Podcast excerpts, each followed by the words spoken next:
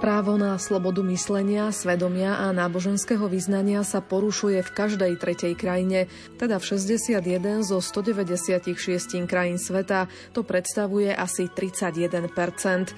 Celkovo takmer päť miliárd ľudí, teda šesťdesiatdva percent populácie, žije v krajinách, kde je náboženská sloboda výrazne obmedzená.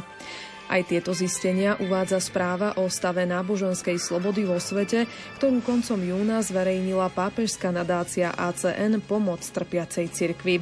Správa poukazuje na stupňujúce sa hrozby a tendencie v oblasti porušovania náboženskej slobody a odhaľuje, že útlak z dôvodu vierovyznania sa v rokoch dvetisícdvadsaťjeden až dvetisícdvadsaťdva zhoršil.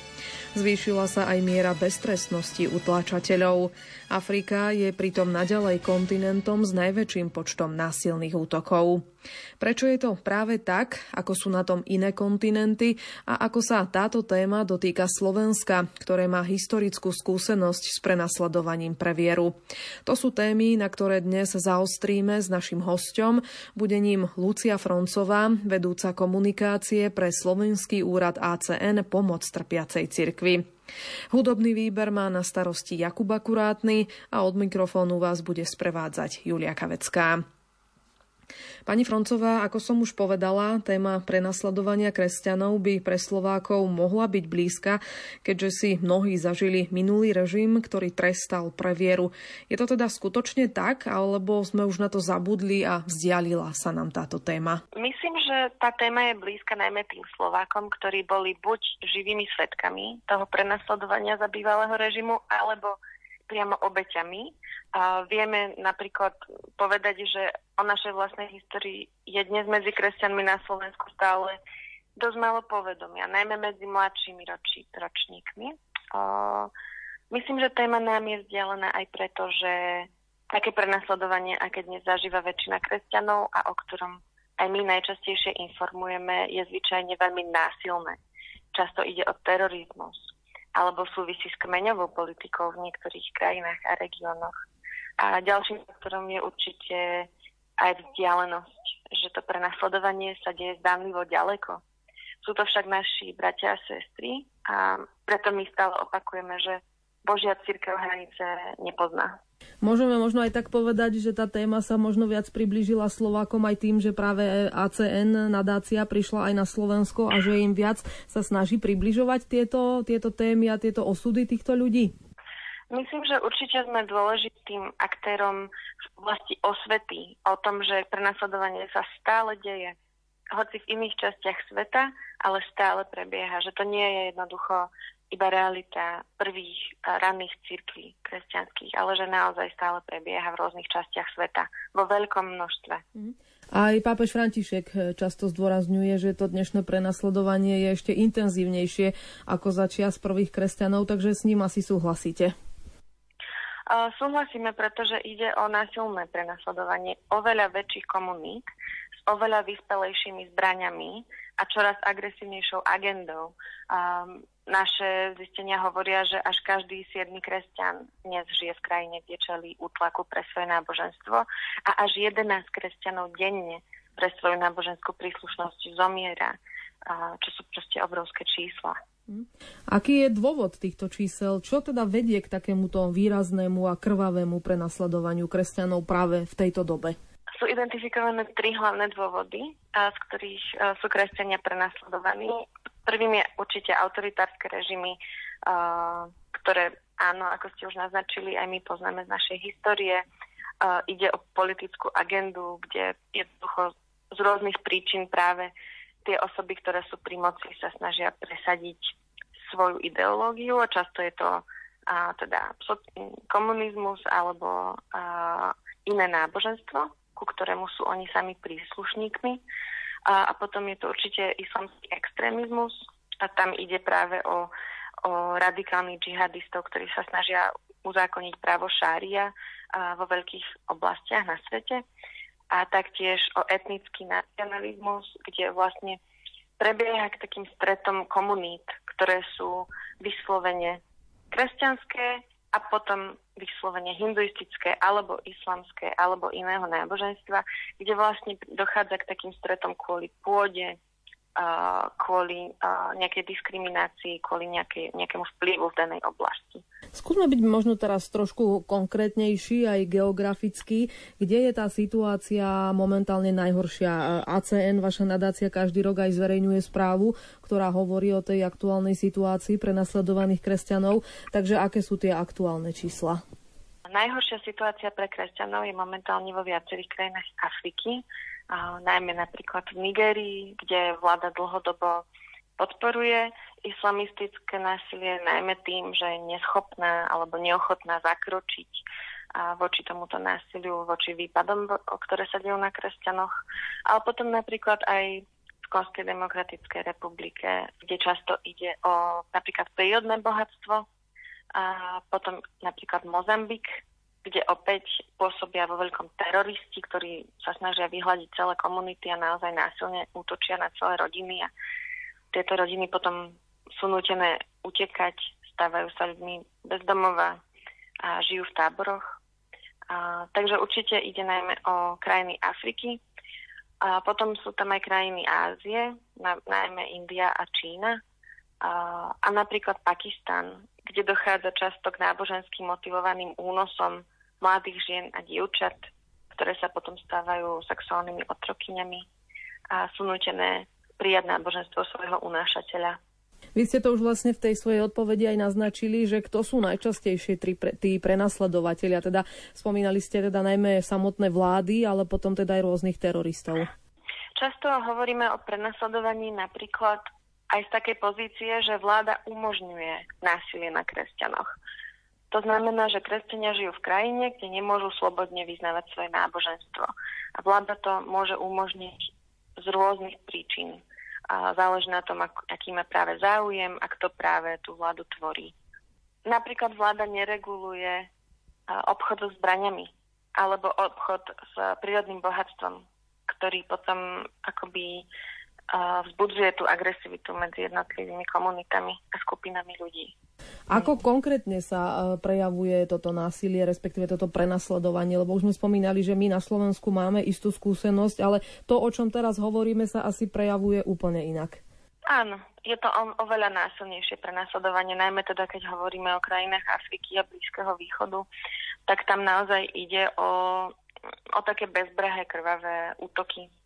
Často sa teda útočí s mačetami, skupina, skupina teroristov vpadne do obce, dediny a zoradí jednoducho ľudí a, a často tam dochádza k stínaniu, k stínaniu hlav, k podpaľovaniu domov, kostolov, rabovaniu kostolov.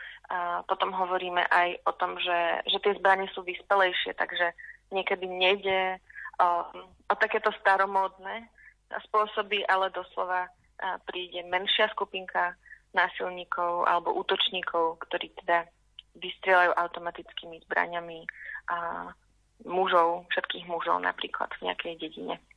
Mm-hmm. Že toto je, toto je najčastejší a, prípad. A, my sme mali a, nadácia á cé en a sme mali ako hostia v novembri a, minulého roka biskupa z Nigérie, ktorý nám ukazoval každý deň fotografie, ktoré mu prišli iba z jeho diecézy o nejakom novom útoku na nejakú kresťanskú dedinu.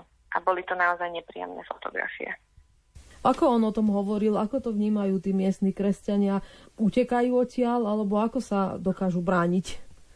Sú rôzne spôsoby, akými sa môžu kresťania brániť, záleží na tom, kde žijú, a, takže ťažko takto povedať, ale teda áno, najčastejšie sú nútení utekať z tých regiónov, kde dochádza k tomu násiliu takto pravidelne na jednej báze.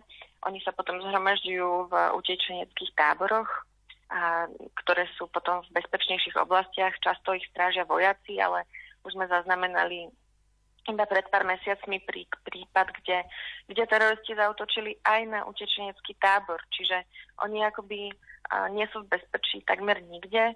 Uh, bolo obdobie, kedy utiekli napríklad kresťania v Nigérii do vedľajšieho Kamerunu, uh, ale tam jednoducho neboli schopní sa uživiť a zostať, preto um, sa snažili vrátiť naspäť.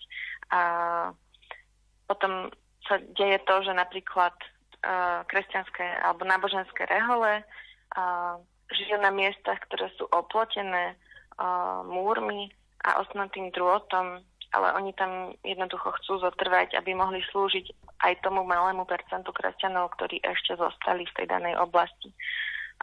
My napríklad podporujeme aj projekt takého signalizačného zariadenia, ktoré má spustiť alarm a zaalarmovať a upozorniť občanov nejakej obce, keď tam prebieha nejaký násilný útok, aby sa mohli skryť, prípadne zmobilizovať. Čiže je akoby...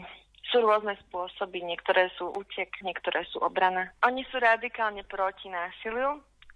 Aj biskupy napríklad v afrických krajinách sa vyhraňujú voči násiliu a nechcú dovoliť, aby ich zverenci nejakým spôsobom opätovali toto násilie, takže ide o útek alebo obranu. Hovoríme teda o, o tej Afrike, ktorá je teda, ako sme už povedali, naďalej tým kontinentom s najväčším počtom násilných činov a džihadistických útokov. Už sme spomenuli aj niektoré tie krajiny. Je to niečo možno, čo je v Afrike historicky dané, alebo tá situácia je ešte teraz horšia, ako bola v minulosti?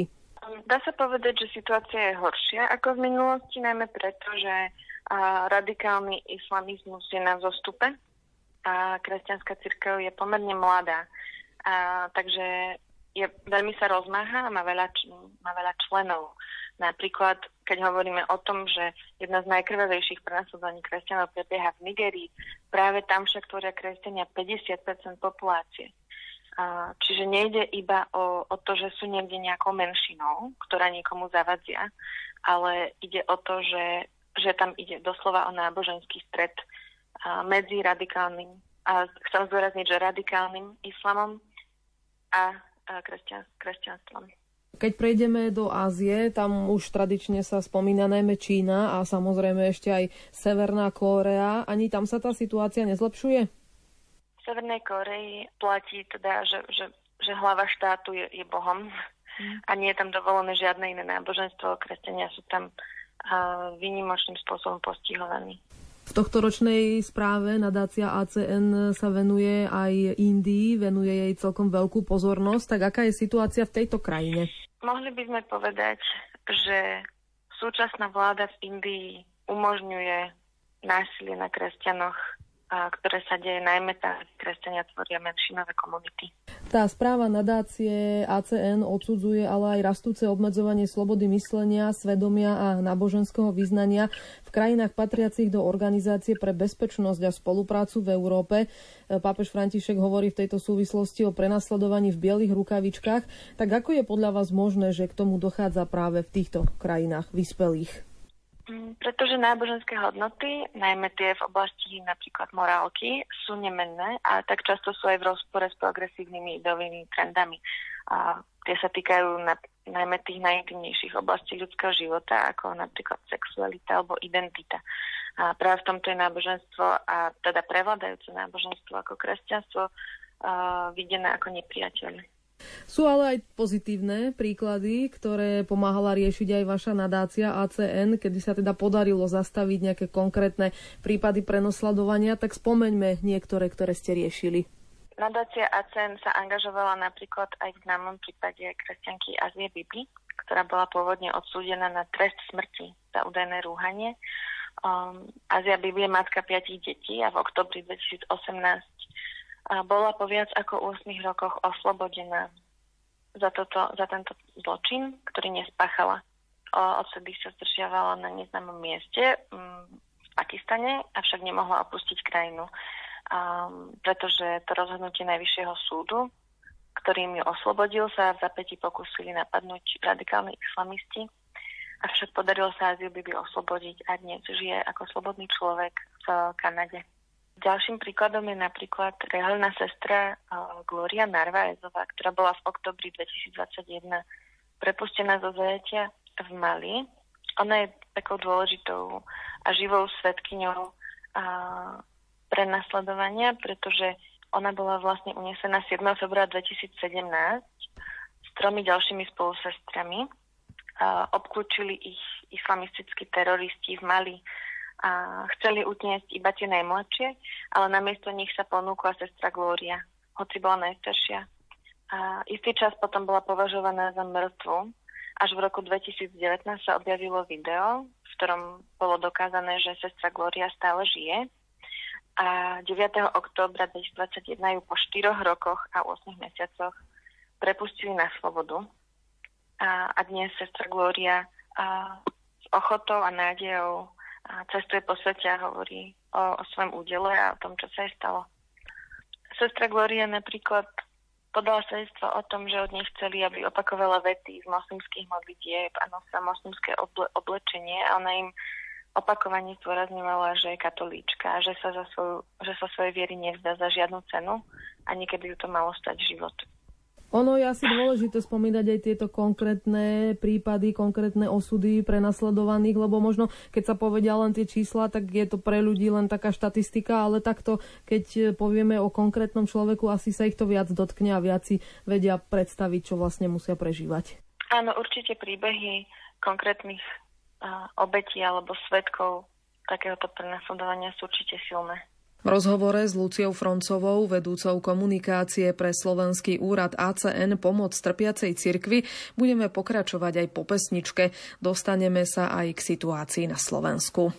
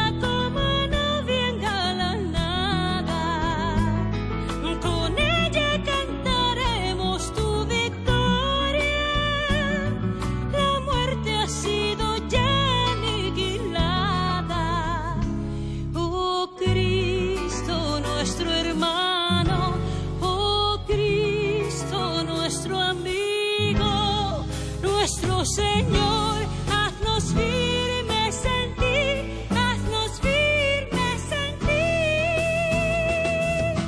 Firmes en la fe, firmes en la fe, caminamos en Cristo, nuestro amigo, nuestro Señor.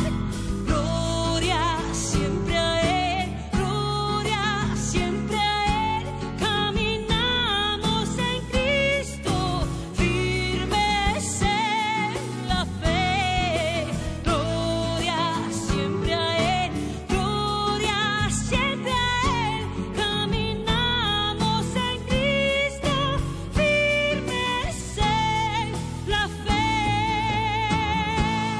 Počúvate Rádio Lumen, reláciu Zaostrené, dnes s Luciou Froncovou, vedúcou komunikácie pre Slovenský úrad á cé en Pomoc trpiacej cirkvi. Hovoríme o výsledkoch aktuálnej správy o stave náboženskej slobody vo svete. Spomenuli sme africké štáty, Čínu, Indiu či Pakistan. Skúsme sa ale teraz pozrieť aj na to, aká je situácia u nás na Slovensku. Dnes tomu našťastie čeliť nemusíme. No ak budú obyvateľia pre svoje vierovyznania alebo pre svoje hodnoty akýmkoľvek spôsobom znevýhodňovaní v budúcnosti, tak určite bude á cé en pracovať aj tu. Napokon á cé en v našej krajine pomáhala pred vyše sedemdesiatimi rokmi, vtedy to bola známa ako Kirchej Not a vznikla práve preto, aby pomáhala kresťanom prenasledovaným pod komunistickým režimom. Takže určite á cé en pripravená aj na takúto situáciu. Aj na Slovensku máme také prípady, kedy vlastne je trochu pošľapávaná tá náboženská sloboda. E, vidíme to možno aj v takých mainstreamových liberál, liberálnych médií, aj z, z týchto kruhov. Ako na toto reagovať? Mm, nenechať sa a, vystrašiť, a, pretože často možno m, narratív, ktorým sa stretávame v masových médiách, a, je možno nafúknutý. Možno nereprezentuje nejaký väčšinový trend alebo nastavenie vlády či nastavenie spoločnosti. Naozaj si treba všímať až nejaké konkrétne príklady diskriminácie. A so zosmiešňovaním nám dal dobrý, dobrý príklad pán Ježiš, a, ktorý vlastne povedal, že toto všetko nás čaká.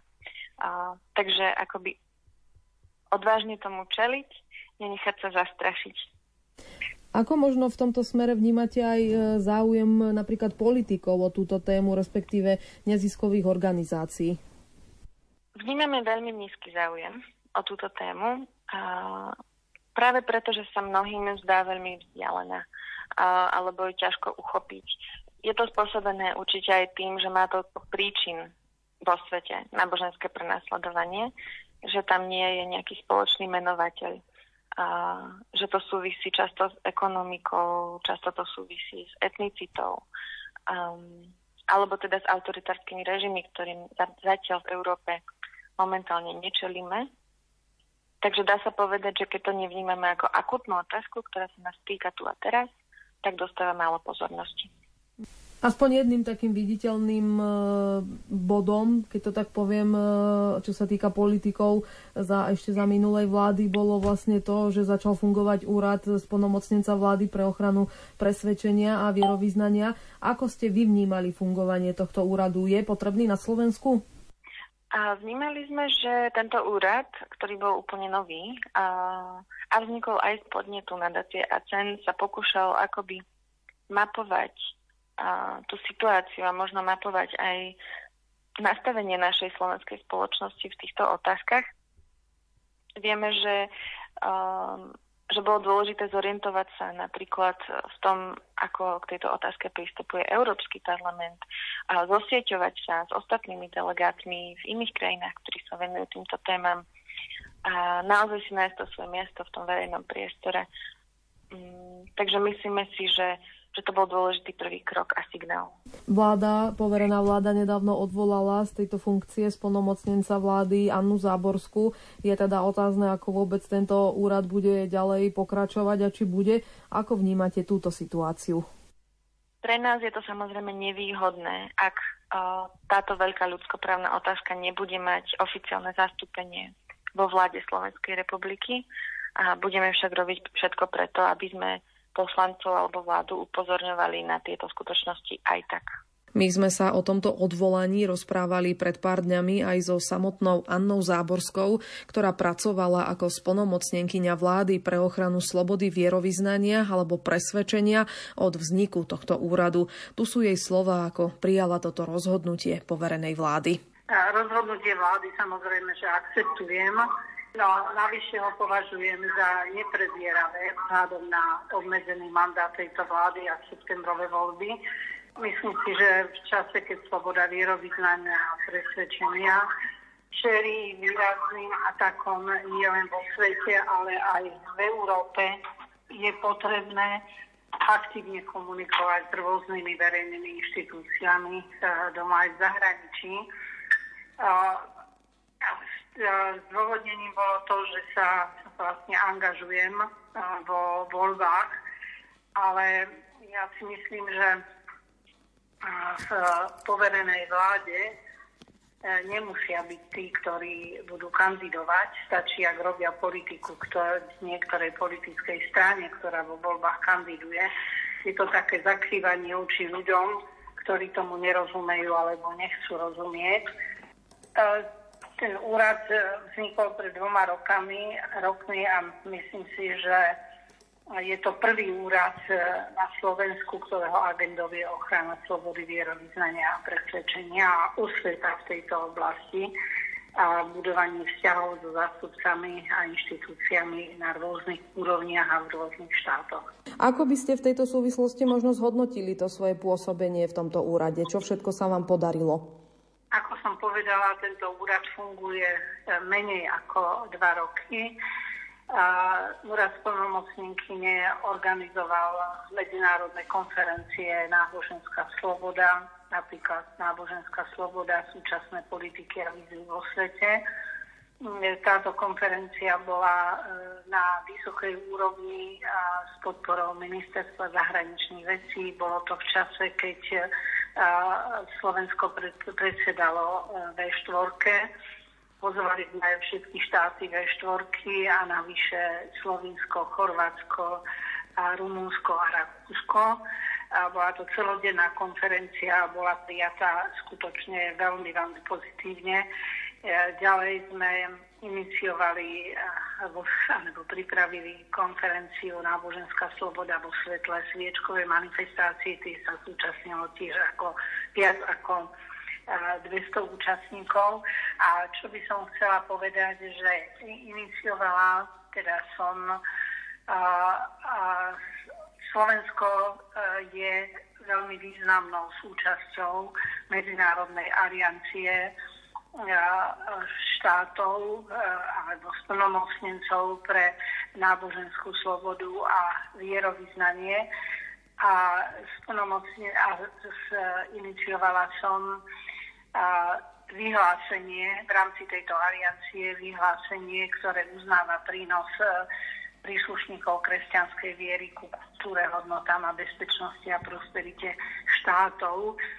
Toto vyhlásenie, hovorím znovu, že je to z iniciatívy Slovenskej republiky, slovenského splnomocnenca podporilo osemnásť štátov a predtým Slovenská republika v rámci tejto aliancie podporila viacero vyhlásení, ktoré sa týkali rôznych svetových náboženstiev, od muslimského, bahajského a rôzne iné náboženstvá, ktoré sú vo svete prenasledované. K tomuto odvolaniu došlo aj v čase, keď vlastne sú viaceré prípady za posledné obdobie, ktoré teda nie sú úplne v súlade so slobodou vierovyznania a presvedčenia na Slovensku. Ako vy možno vidíte tú situáciu momentálne u nás v tejto oblasti? Na začiatku, keď ten úrad vznikol, tak si viacerí mysleli, že tento úrad sa bude zaoberať len otázkami v zahraničí, vo svete, v Afrike, v Ázii a podobne.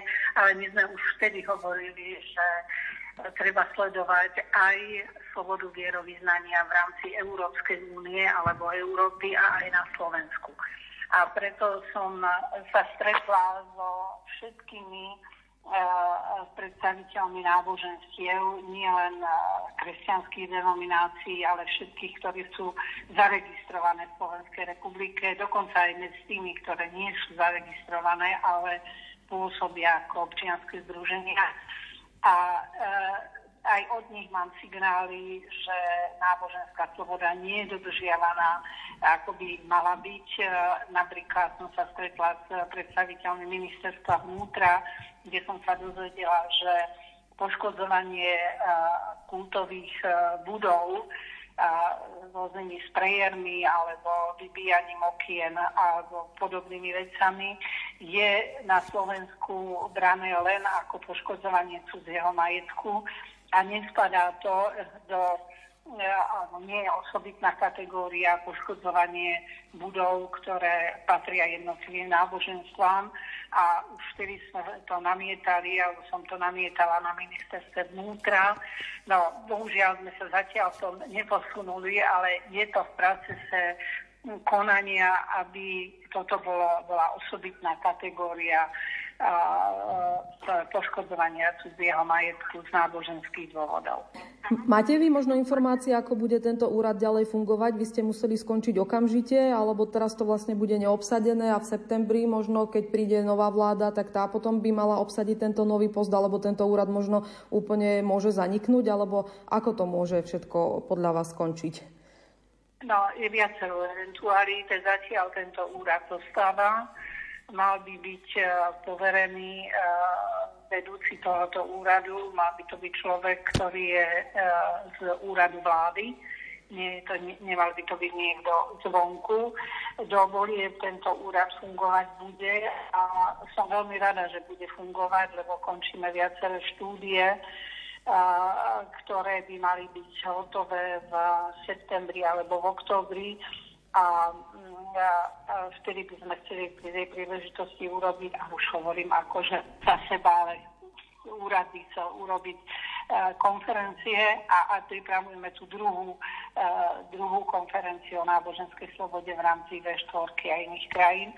Čiže úrad by mal fungovať, mal by tam byť niekto poverený vedením úradu a je na rozhodnutí budúcej vlády, či ten úrad ponechá, alebo prípadne ho zruší, alebo proste vymyslí nejakú inú alternatívu. Rádio Lumen.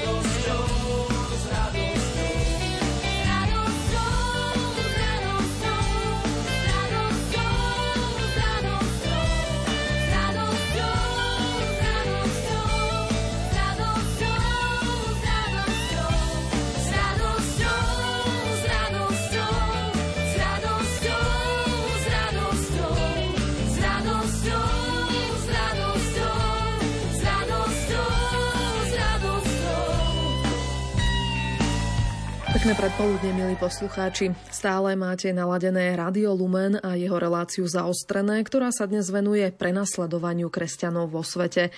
Naším hosťom je Lucia Froncová, vedúca komunikácie pre slovenský úrad á cé en Pomoc trpiacej cirkvi.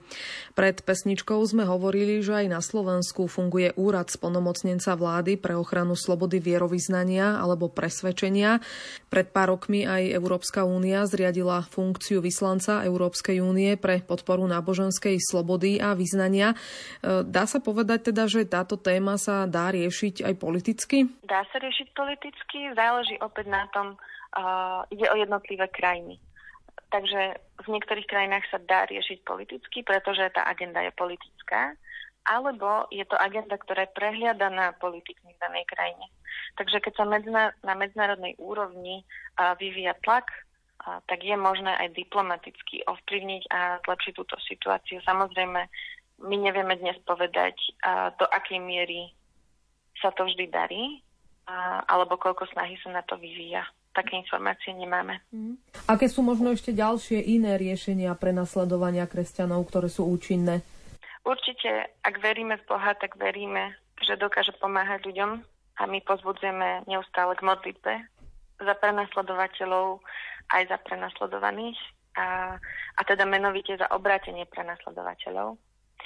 A, a tiež veríme v to, že, že nejakým medzináboženským dialogom napríklad v krajinách ako je Libanon alebo Sýria a pozitívnym vplyvom cirkvi v týchto krajinách sa dá budovať kultúra rešpektu a spolunažívania.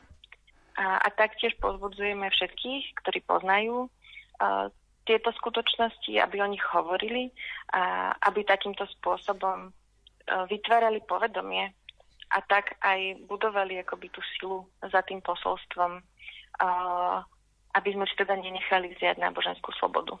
A povedzme možno ešte na záver, teda ako nadácia á cé en konkrétne pomáha týmto prenasledovaným ľuďom? Nadácia á cé en pomáha ľuďom tam, kde sú prenasledovaní, utlačaní alebo v núdzi. To znamená, že napríklad pomáhame aj v krajinách nie len tam, kde do, dochádza k náboženstv, k násilným útokom, ale aj v krajinách, kde sú menšiny kresťanské diskriminované a žijú v chudobe. Takže tam pomáhame vo forme nejakej humanitárnej pomoci, kde podporujeme najmä farnosti a reholné komunity, ktoré sa starajú a robia veľa sociálnej práce a nezištnej sociálnej práce pre, pre komunity, v ktorých sa nachádzajú, starajú sa o chorých, a zakladajú zdravotnícke centrá, zakladajú školy. A, takže určite ide o takúto, že základnú životnú pomoc. A potom ide o pomoc m, pastorácii. Takže napríklad v krajinách, v ktorých dochádza k násilným útokom, sú práve kňazi a reholníci takými opornými piliermi. A tam je dôležité, aby sme pomáhali zachovať pre ľudí prístup ku sviatostiam, takže pomáhame napríklad s dopravnými prostriedkami, pomáhame, aby sa boli opravené kostoly, ktoré boli nejakým spôsobom zničené, poškodené. A pomáhame s tým, aby daní kňazi a biskupy mali prostriedky na to, aby mohli slúžiť v tej komunite a pozbudzovať ju, aby vytrvala vo viere, aby nestrácala nádej aj napriek tým ťažkostiam, ktorých čelí, ktorým čelí. Povedzme možno ešte na záver, čo môže urobiť konkrétny človek, ktorý vedie taký klasický život pre trpiacich bratov a sestry vo viere, ako možno aj podporiť vašu, vašu prácu. Zopakujem výzvu k modlitbe, ktorá naozaj veríme, že je najúčinnejším spôsobom a môžeme takto odovzdávať a toto utrpenie našich bratov a sestier vo svete. A taktiež pozývame k tomu, aby poslucháči sledovali, ak sa dá, webovú stránku w w w bodka a c n slovensko bodka s k, kde pravidelne uverejňujeme aktuality zo života cirkvi vo svete, ako aj výzvy na darovanie či modlitbu. A, a taktiež v kostoloch, v farnostiach môžete nájsť letáčiky. Myslím, že každé tri alebo štyri mesiace sa venujeme v nich inej téme, často sú vzadu na stolíku, kde tiež možno sa dočítať niečo o našich aktuálnych projektoch, o našej aktuálnej pomoci vo svete. Aktuálne sa venujeme o, o svete, o práci a živote reholných sestier vo svete ktoré vo veľkom a často veľmi neviditeľne slúžia práve na tých najubohejších miestach a vstupujú často do komunít, kde sa nik iný neodváži vstúpiť a sú absolútne nezastaviteľné vo svojej pomoci chudobným a budujú školy a budujú centra pre psychotraumatickú pomoc, modlia sa a dávajú zo svojho, krmia hladné deti, senior, pomáhajú seniorom. A, takže momentálne sa venujeme a, práci týchto sestier, chceme o nich viac hovoriť a aj o tom je napríklad náš propagačný materiál, ktorý v súčasnosti nájdete v niektorých farnostiach na Slovensku. Spolu aj s výzvou a, a šekom, ako možno tieto sestry vo svete podporiť. Hovorí Lucia Froncová, vedúca komunikácie pre Slovenský úrad á cé en Pomoc trpiacej cirkvi, ktorá bola dnešným hosťom relácie Zaostrené. Lúčia sa aj Jakub Akurátny a Júlia Kavecká. Do počutia.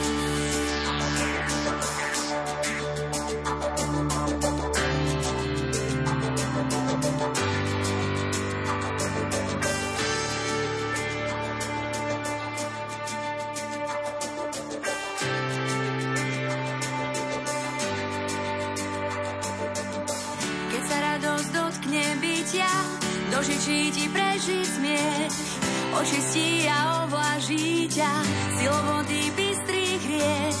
Divý prúčak láme hrádze, srne mosty priehrady. Daj si pozor na tú silu, nech nikoho nezraní.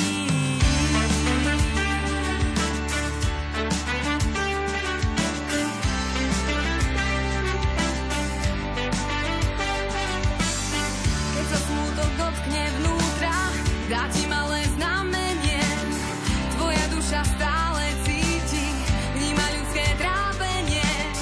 Ak z bolesti v utrpení, oko slzu vyroní, ver, že všetko má svoj zmysel, hľadaj silu v trápení.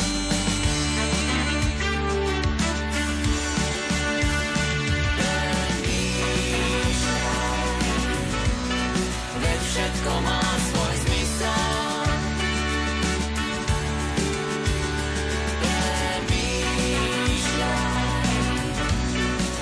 Neschodá sa len z čísel,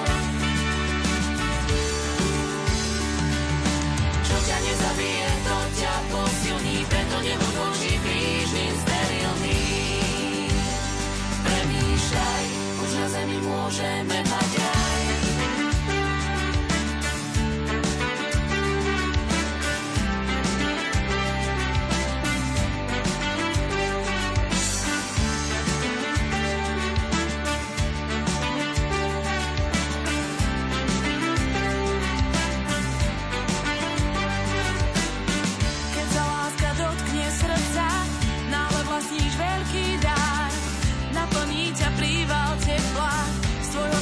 Zálažiaj, oheň hreje, oheň páli, ničí, keď to preženie. Ak sa láska nerozdáva, zhorí sama zahynie.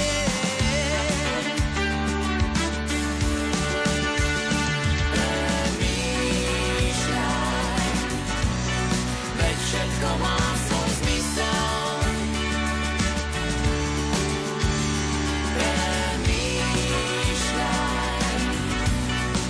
Neskladá sa len z čísel,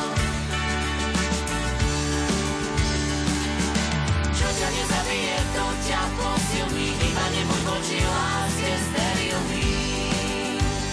Premýšľaj, už na zemi môžeme mať raj.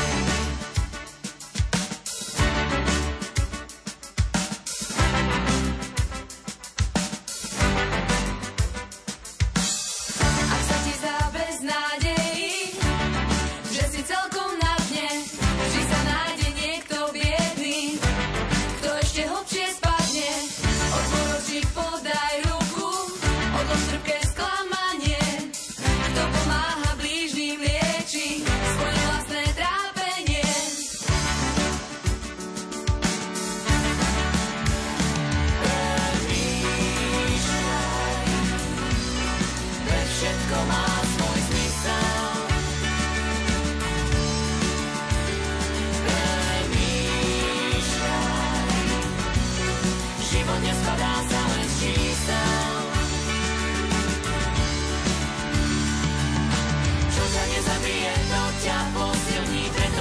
Blížným sterilný.